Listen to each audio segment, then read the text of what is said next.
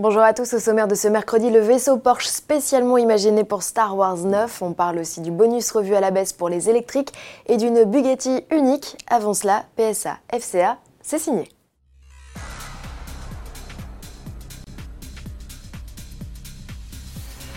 Un mois et demi après l'ouverture des discussions, les groupes PSA et Fiat Chrysler ont signé leur accord de fusion à 50-50. La transaction doit être conclue dans les 12 à 15 prochains mois. Ce rapprochement entre les marques Peugeot, Citroën, Opel Vauxhall, DS, Fiat, Alfa Romeo, Chrysler, Dodge, Jeep, Lancia et Maserati va donner naissance au quatrième constructeur automobile mondial avec plus de 400 000 salariés et près de 9 millions de voitures vendues annuellement. Carlos Tavares, actuel patron de PSA, prendra les rênes de l'entité fusionnée qui n'a pas encore de nom. Ni suppression de marque ni fermeture d'usine sont annoncées. Combien de temps tiendront ces engagements Un mystère? La mise en commun des ressources et des compétences ne va pas seulement permettre au groupe de faire des économies. PSA va s'offrir de la visibilité en Amérique du Nord et augmenter ses volumes vendus, tandis que FCA profitera lui de plateformes et technologies plus modernes, notamment dans le domaine des véhicules électrifiés, secteur où il accuse un retard considérable. Coup de rabot en vue sur le bonus, ce coup de pouce financier qui n'est plus réservé qu'aux voitures électriques doit passer de 6 000 à 5 000 euros dès 2021, puis 4 000 euros en 2022. Le gouvernement se justifie en disant prendre en compte la baisse des prix des véhicules électriques qui doit s'accélérer avec l'arrivée des nouvelles normes européennes.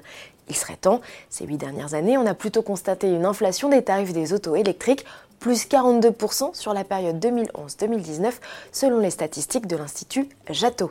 Pour mémoire, les véhicules de plus de 60 000 euros ne sont plus éligibles au bonus et en 2020, les véhicules dont le prix est compris entre 45 et 60 000 euros n'auront droit qu'à un bonus réduit à 3 000 euros. Un décret paraîtra d'ici la fin de l'année pour valider toutes ces modalités. Sachez que 50 000 véhicules électriques ont bénéficié du bonus en 2019 pour un total de 300 millions d'euros.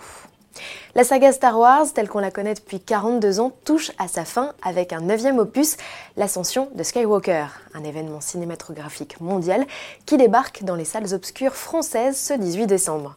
Pour faire une bonne guerre des étoiles, il faut notamment des sabres laser et des batailles dans l'espace avec des vaisseaux comme l'iconique Faucon Millennium mais pas que. Porsche a apporté sa pierre à l'édifice avec une création, le Triwing S91X Pegasus Starfighter.